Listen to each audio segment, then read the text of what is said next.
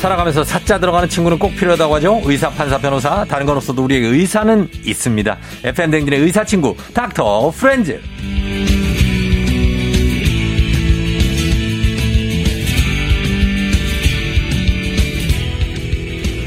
자, 오늘 한번 가봅니다. 오진승 선생님 말로는 평소 말할 때마다 MSC를 살짝 친다는 이비인후과 전문의 64만 구독자를 가진 의학 전문 유튜버 이낙준 선생님 어서오세요. 네, 안녕하세요. 자, 한번 어 충격적으로 한번 저희가 어, 아, 질의 응답을 가져보도록 하겠습니다. 네네네. 이낙준 선생님은 허언증을 주제로 저희가 얘기를 할 때 어. 이낙준 선생님 얘기가 나왔어요. 어. 그래서 선생님을 관해서 예, 찾아보다 보니 고등학교 때 전교 1등을 놓친 적이 없다. 아. 일단 요거부터 갑니다. 어, 모의고사나 수능 관련한 시험은 네. 어, 정말로 놓쳐본 적이 없습니다. 전교 1등을. 네, 계속 1등이었습니다. 야, 근데 그거 말고 또 1등을 놓친 적은 언제예요? 내신 시험은 한두 번 있을 거예요, 아마. 아, 내신 시험, 그러니까 반에서 보는 네, 시험. 뭐 그냥 이렇게 학교에서 보는 네, 시험은 네. 제 기억에 몇 번 있었던 것 같아요. 어, 나는 전국고로 논다. 아, 그런 건 아니고. 어, 그래요. 그러면은 이 반에서 아직 전교 1등을 놓친 적이 없고 이거는 맞네 팩트예요. 아, 예, 그렇습니다. 팩트입니다. 전국 몇 등이에요? 전교 1등 하면. 그래서 등수 나오죠. 등수가 네. 뭐 제일 잘 봤을 때는 한 이- 백몇십 등까지 올, 어. 했던 적도 있는데 예. 보통은 거의 한 6, 700등 아, 그 정도예요? 했던 것 같아요. 어, 네. 전교 1등이면 6, 700등 정도 한다. 전국에서. 네. 어, 그 정도 되고. 해부학 1등이었다. 이거는. 해부학 예, 저 본일 예.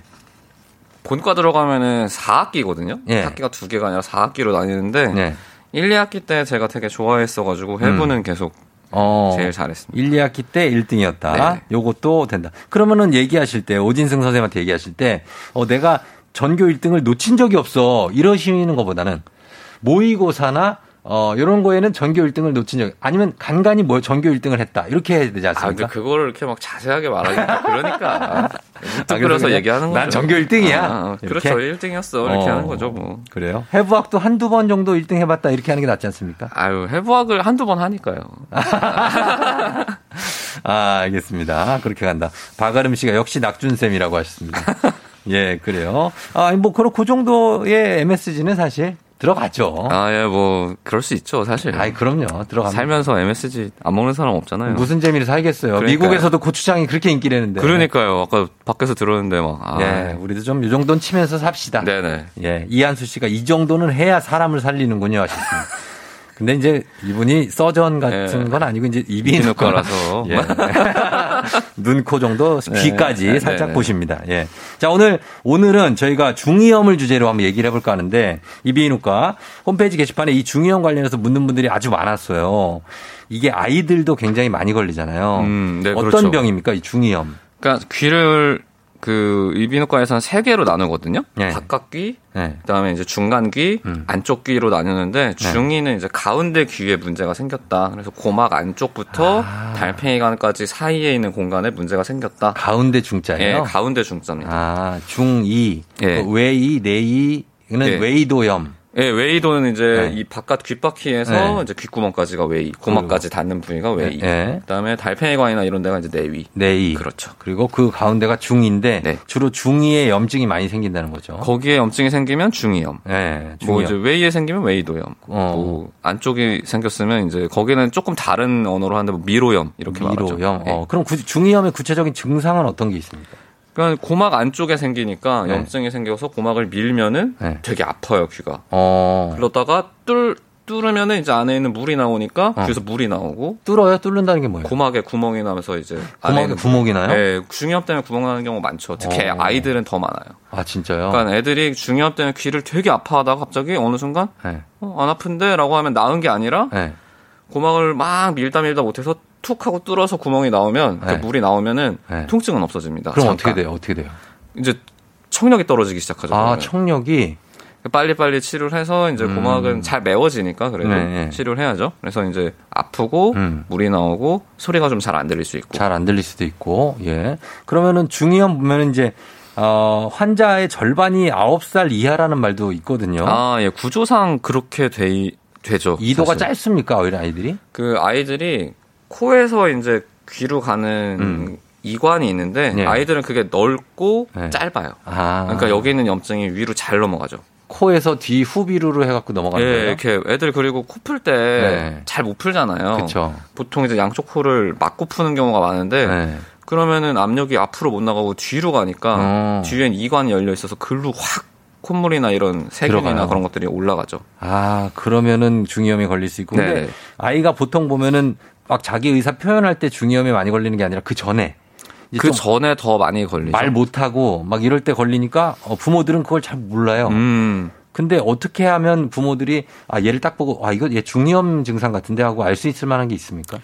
일단 애가 원래 안 그런데 네. 귀에 자꾸 이렇게 손이 음. 간다든지 아파서 예, 그렇구나. 뭐 칭얼칭얼 거리는데 예. 이유가 없어. 어. 뭐 밥도 다 먹었고 예. 뭐 화장실도 잘 갔고 그러니까 음. 기저귀도 이미 갈았고 예, 예. 그런 경우에 이제 귀가 아파서 귀에 손대면 그런 경우가 있고요. 음. 그래서 이미 물이 나왔으면 이제 귀에서 좀 냄새가 날 수도 있고 음. 그리고 열이 나는데 이제 뭐 목도 다 괜찮고 다 괜찮은데 열이 난다. 그럼 네. 중이염일 수도 있죠. 아. 사실 집에서 알아보긴 조금 어려워요. 어렵죠? 이제 귀에 손 가는 게 힌트죠. 아, 귀에 손 그럼 선생님들은 어떻게 해요? 병원 가면 거기를 이렇게 비춰 봐요? 아니면 뭐 거기를 내시경으로 보세요. 내시경으로 봐요? 아, 아예 그러면 잡고. 보이는구나 그 안에. 네, 안에 보입니다. 노랗게 돼 있습니까? 어, 단계별로 다른데 이제 고막이 이렇게 충혈돼 가지고 부어 있는 경우가 제일 많아요. 음, 빨갛게. 네. 아, 그렇고. 그러면은 이 아이들은 귀 관리 같은 건 어떻게 해야 됩니까?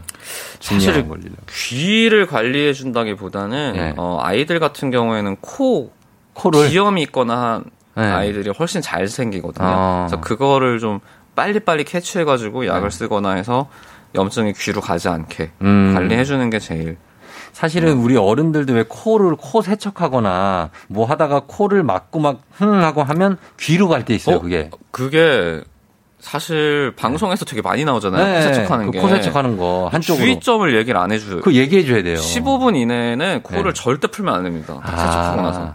그래요? 왜냐면 안에 물이 남아 있는 상태에서 코를 풀면은 네. 그게 귀로 넘어가 버릴 수가 있어요. 근데 어른들은 물을 다 빼려고 그걸 코를 흥흥 해서 물을 어. 다 빼려고 한단 말이에요. 그냥 있으면 저절로 나오거든요. 사실. 나와요? 그 예. 한 15분 내로 거의 다 나와요. 아. 그게 뭐 굳이 막 코를 풀거나 할 필요는 전혀 없습니다. 오히려 그러면 중요함이 생겨요. 그럼 한쪽 코를 넣어서 그 식, 식염수 세척을 하고 나면 코를 풀지 말라야 되는 예, 거예요. 그냥 앉아서 기다려줘야 됩니다. 누워도 안 돼요. 누워도 누워도 잘 안 돼요? 넘어가니까. 아, 그냥 그냥 앉아서 이렇게 기다리셔야 돼요. 앉아서 기다려야 된다. 이거 중요한 팁입니다. 근데 여러분. 네, 물론 이거.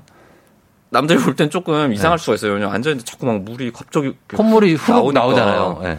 근데 어쩔 수 없습니다. 어쩔 수 없어요. 어, 휴지 같은 걸로 좀 이렇게 닦는 거 괜찮죠? 어, 그런 건 네, 괜찮죠. 그건 예. 괜찮다고.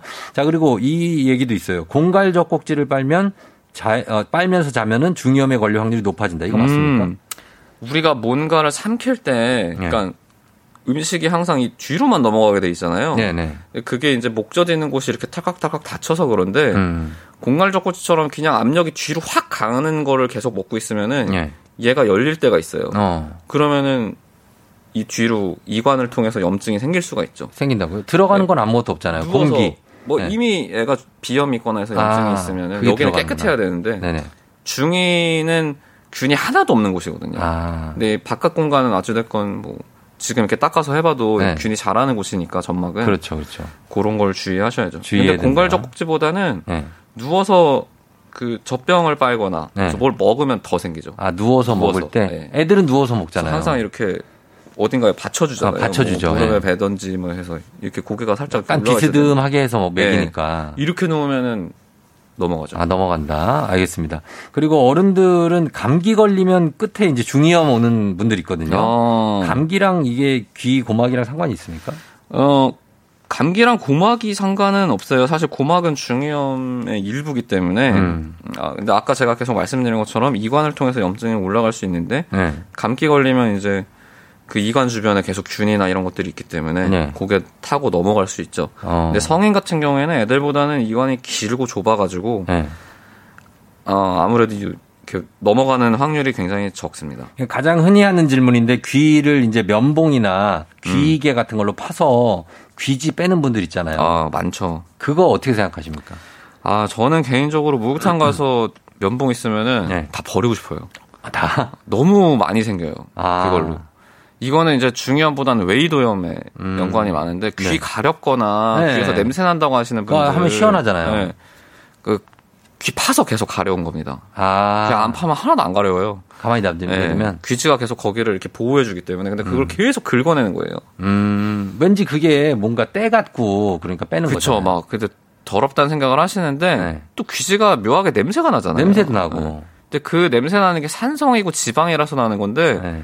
걔가 그런 지방이기 때문에 밖에서 균이 들어오다가 끈적끈적하니까 잡히고 어. 산성이니까 얘를 죽여요. 네. 그래서 염증을 아- 안 생기게 해주는데 걔를 계속 들이파니까 아. 어. 염증이 생기는 거죠. 귀에 있는 어떤 끈끈이 주걱 같은 거구나. 아 그렇죠, 그렇죠. 세균 걸리면 다 네, 죽어. 이렇게 다 하는. 죽는 건데 아. 계속. 특히 당뇨 있으신 분들은 절대 건드리면 안 돼요. 아, 당뇨 있으신 분들은 귀지 절대 네. 파면 왜 안 돼요, 그거는? 당뇨 있으신 분들은 귀가 우리 추우면은 귀부터 되게 차가워지잖아요. 어, 차가워지죠. 예. 혈액 순환이 잘 안 되는 곳이거든요. 어. 그래서 애- 원래도 염증이 잘 생기는데 당뇨 있으신 분들은 면역력이 떨어지니까 예. 그런 분들은 악성 웨이도염이라고 저희가 따로 분류하는 웨이도염이 되게 잘 생깁니다. 음. 귀 파다가 그런 거 생기면은 예. 어 웨이도염인데 뭐 뇌염까지 번지거나 네네네. 수술까지 하거나 아, 이런 진짜? 경우가 있어요. 어, 그리고 이것도 약간 협진이 필요한 것 같은데 귀에 주름 생기는 거 있잖아요. 아 그것도 위험 신호입니까? 귓볼이에요. 예. 이거는 이제 사실 어떻게 보면은 뭐 네. 주름이 있는 사람이 나이가 많다. 약간 이런 거랑 비슷한 아, 얘기긴 한데 네네. 뭐 동 나이 때 예. 애들 딴 사람은 없는데 나만 있다. 어, 귀에 주름 아, 그러면은 간 분들 있어요. 여기에 뭐 엘라스틴이나 이런 게 좀 줄어들었거나 아. 혹은 여기에 혈액 순환이 잘 안 된다는 얘기인데 네. 그거를 토대로 아 그러면은 내 심장이나 어, 그러니까. 다른 곳에도 혈액 순환이 좀 안 될 수 있겠다라고 유출을. 예. 유출을 해볼 수 있다 이런 얘기가 있어요. 있는데 근데 아직 뭐 실험적으로 입증이 된 건 아니 아니다. 아니고 예. 근데 이제 있으면 그런 쪽 검사 한번 해보는 건 의미가 있죠. 음, 간혹 그런 얘기가 있으니까. 네. 알겠습니다. 그리고 흡연이 중이염에 치명적이다. 이거 맞습니까? 사실 흡연은 뭐 대부분의 기도 질환에서 다 안 좋은데 네. 일단은 이 담배 연기 음. 자체가 점막에 손상을 줘요. 어. 이관 같은 데도 당연히 손상을 주니까 예, 내가 예. 원래 안 좋은 사람이면은 음. 담배를 계속 피고 있으면 잘 안 낫죠. 안 났겠죠. 어 그래서 담배 피시는 분이 병원에 오면은 예. 본인은 모르는데 저희는 사실 냄새가 나잖아요. 담배 안 어. 그렇죠. 피는 저 나죠, 사람은. 나죠.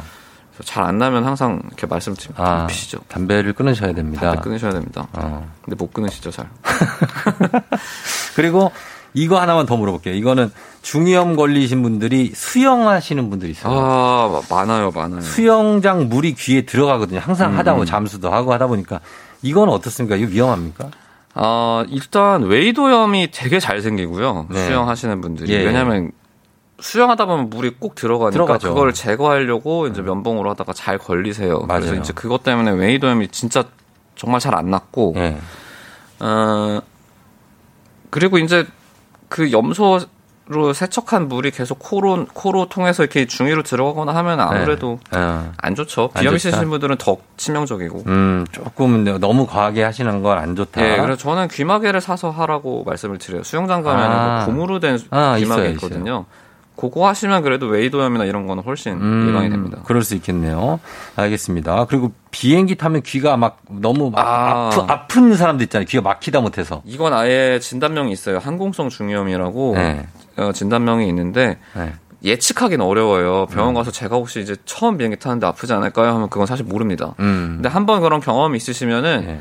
이거에 대해서는 병원 가셔서 내가 비행기만 타면 아픕니다. 근데 아. 이제 곧 탈 거예요라고 하면은 네. 예방할 수 있는 약을 드립니다. 어. 그 점막이 이렇게 칵 하고 다쳐가지고 그런 거거든요. 이관기인이 떨어져가지고. 네. 네네네. 근데 그거를 이렇게 좀 열어줄 수 있는 약이 있어요. 음. 그거 먹으면은 훨씬 낫습니다. 훨씬 거의 낫다. 증상이 없을 거예요. 그래요. 예. 중이염에 걸리면 진짜 청력이 떨어진다는 거죠. 한 번 떨어지면 회복 안 되는 거죠, 이거. 그게 어 빨리 치료를 안 했으면은 네. 어, 안 될 수 있죠. 그러니까 어. 중이염이 걸렸더라도 빨리 치료를 하면은 네. 고막을 뚫기 전에 치료를 했다. 음. 그러면 사실 상관이 없죠. 음. 근데 뭐 고막도 뚫고 안에 이제 소리를 전달해주는 뼈도 녹았다. 네.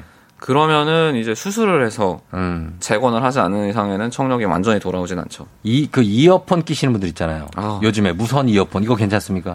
이어폰 때문에 원래는 네. 우리가 10대에 대해서는 청력 검사를 안 했었어요. 네. 검사를 해도 통계를 안 잡았었습니다. 네. 근데 2000년 이후로는 10대 청소년에서 난청이 10% 이상 나오거든요. 오, 어, 많이 원래는 나오네. 네. 통계로 잡지도 않을 만큼 희박했었는데 네네.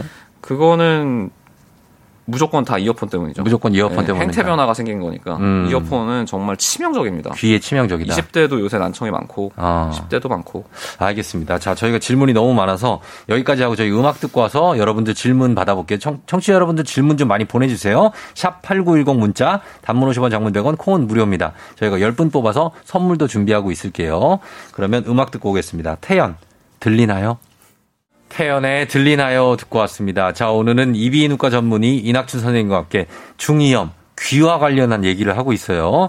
아, 질문을 저희가 또 짧은 시간이니까 쭉 한번 보도록 하겠습니다, 여러분들. 1236님이 어렸을 때 중이염을 달고 살았는데 엄마가 그때마다 껌을 자주 씹으라고 하셨어요. 껌을 씹는 방법이 효과적인가요? 아 이게 왜 그런 거죠? 이제 뭘 자꾸 씹어서 삼키게 되면 그때마다 이관이 열리거든요. 네. 그러면 이제 이미 중이염이 있으신 분들이 거기에 있는 염증이 뭐 나올 수도 있다 음. 이런 얘기를 하지만 네.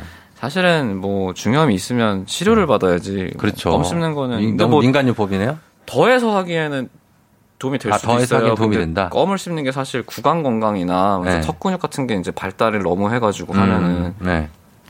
이가 이제 상하거든요. 이가 상할 수 있다. 그래서 그리고 껌을 씹으면 이제 공기가 안으로 들어가지 않아요? 몸속으로. 그렇죠. 이제 그러면 이제 뭐 위식도 역류증 생길 수도 네, 있고. 그렇죠. 그래서 아주 좋은 건 아니죠. 사실. 아주 좋은 건 아니다. 0887님 저는 귀에서 진물 같은 게 나오고 안 들려서 병원에 갔더니 진주종이라고 합니다. 아. 너무 생소해요. 진주종. 제 동생 이름이 조주종이거든요. 아 그래요? 주종. 어. 진주종은 뭐예요?